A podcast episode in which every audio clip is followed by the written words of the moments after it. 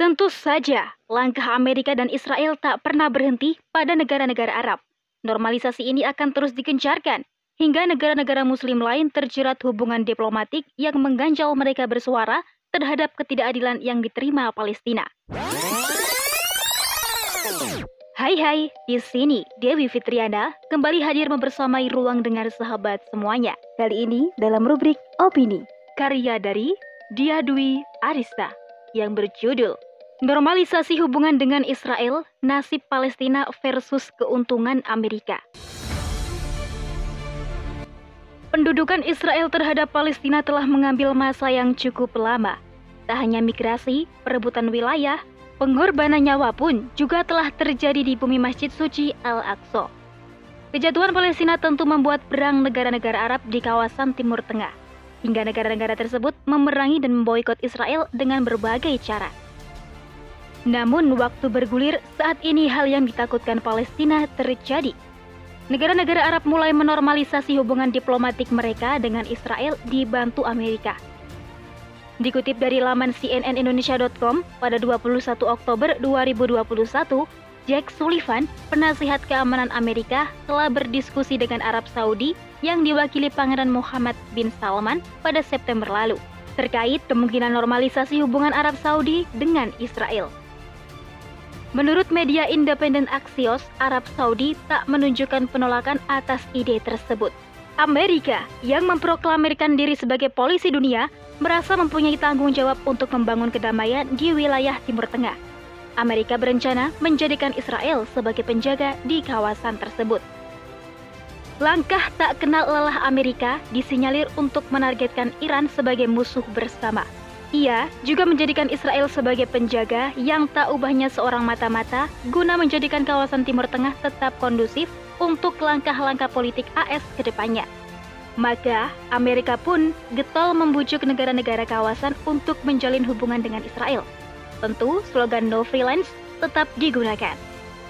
Dan Amerika dengan rendah hati memberi keuntungan-keuntungan bagi negara yang mau menormalisasi hubungan dengan Israel.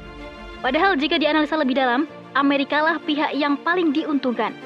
Permintaan pembelian senjata canggih yang selama ini selalu ditolak Amerika untuk negara-negara Arab akan segera dihapus.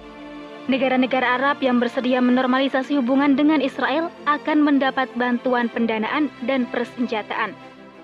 Hal ini dikemukakan oleh William Hartung, pakar pertahanan dari Center of International Policy ia mengatakan jika normalisasi dengan Israel memberi keuntungan tersendiri bagi Amerika dalam penjualan persenjataan. Pada tahun 2019 saja, penjualan senjata Amerika sudah mencapai 70 miliar dolar Amerika Serikat atau setara dengan 990 triliun. Selain perdagangan senjata, keuntungan lain yang didapatkan Amerika adalah lancarnya diplomasi tradisional. Tak bertepuk sebelah tangan, beberapa negara Timur Tengah tampaknya sudah terpesona dengan fata morgana kapitalis. Sejak September 2020, Uni Emirat Arab, Bahrain, dan Israel telah menandatangani Abraham Accord di bawah pengawasan Amerika Serikat. Arab Saudi yang selama ini mempunyai pengaruh besar di kawasan Timur Tengah akan berubah secara total arah politik di kawasan ini jika Saudi berhasil terbujuk rayuan Amerika. Selama ini Arab Saudi kukuh menolak ramalan Amerika untuk berdamai dengan Israel. Namun, perundingan Pangeran Muhammad bin Salman dan Jack Sullivan membuka pintu baru kemungkinan terjalinnya normalisasi ini. Jika hubungan itu terrealisasi, benteng terakhir Palestina akan ambruk. Penjaga tanah haram telah berbarik memunggungi Al-Aqsa. Maka, tinggal tunggu penjaga perdamaian baru di kawasan Timur Tengah.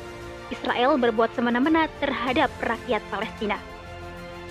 Tanpa hubungan diplomatik saja Israel sudah ponggah menurunkan alutsistanya melawan pelempar batu di Palestina.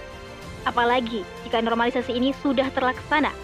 Andaikan hal itu terjadi, negara-negara Arab hanya akan bisa mengecam tanpa mampu menerkam. Tentu saja, langkah Amerika dan Israel tak akan berhenti pada negara-negara Arab saja.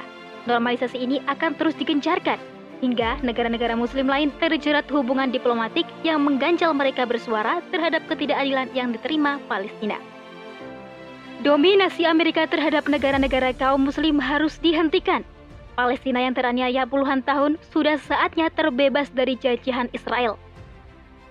Namun, negeri-negeri kaum muslim tak ubahnya bagi singa ompong, kekayaan melimpah nyatanya tak sanggup ditukar dengan kebebasan Palestina. Kaum muslim membutuhkan junah yang dapat menyokong mereka membebaskan Al-Aqsa dengan menyatukan seluruh negeri kaum muslim dalam satu komando, satu aturan, yakni Islam. Negara inilah yang akan mampu mengoordinasi seluruh tentara dan alutsista yang dibutuhkan untuk menggentarkan musuh, membebaskan Palestina menjadi negeri yang diberkahi kembali. Negara adidaya yang mampu membebaskan Aqsa dan dipimpin para khalifah dengan gagah menjaga kehormatan kaum muslim tak lain adalah negara khilafah. Normalisasi bukanlah jalan untuk menolong Palestina, juga bukan jalan untuk mencapai keuntungan secara ekonomi. Namun, normalisasi dengan Israel sejatinya adalah pengkhianatan besar untuk Palestina dan kaum muslimin. Allah Subhanahu wa taala berfirman dalam surat An-Nisa ayat 141 yang artinya Dan sekali-kali Allah tidak akan pernah memberi jalan kepada orang-orang kafir untuk menguasai orang-orang mukmin. Ayat tersebut merupakan dalil haramnya membuka pintu penguasaan kafir untuk menguasai kaum muslim. Padahal jika hubungan diplomatik dilakukan antara Israel dan negara-negara Arab, maka infiltrasi budaya dan pemikiran tak bisa dielakkan. Hingga menjadi ancaman nyata bagi kehidupan kaum muslim dan Islam di kawasan Timur Tengah. Wallahu alam bisawab. Demikian rubrik opini kali ini. Sampai jumpa di rubrik opini selanjutnya. Tentunya di podcast Narasi Pos, cerdas dalam literasi media, bijak menangkap peristiwa kunci.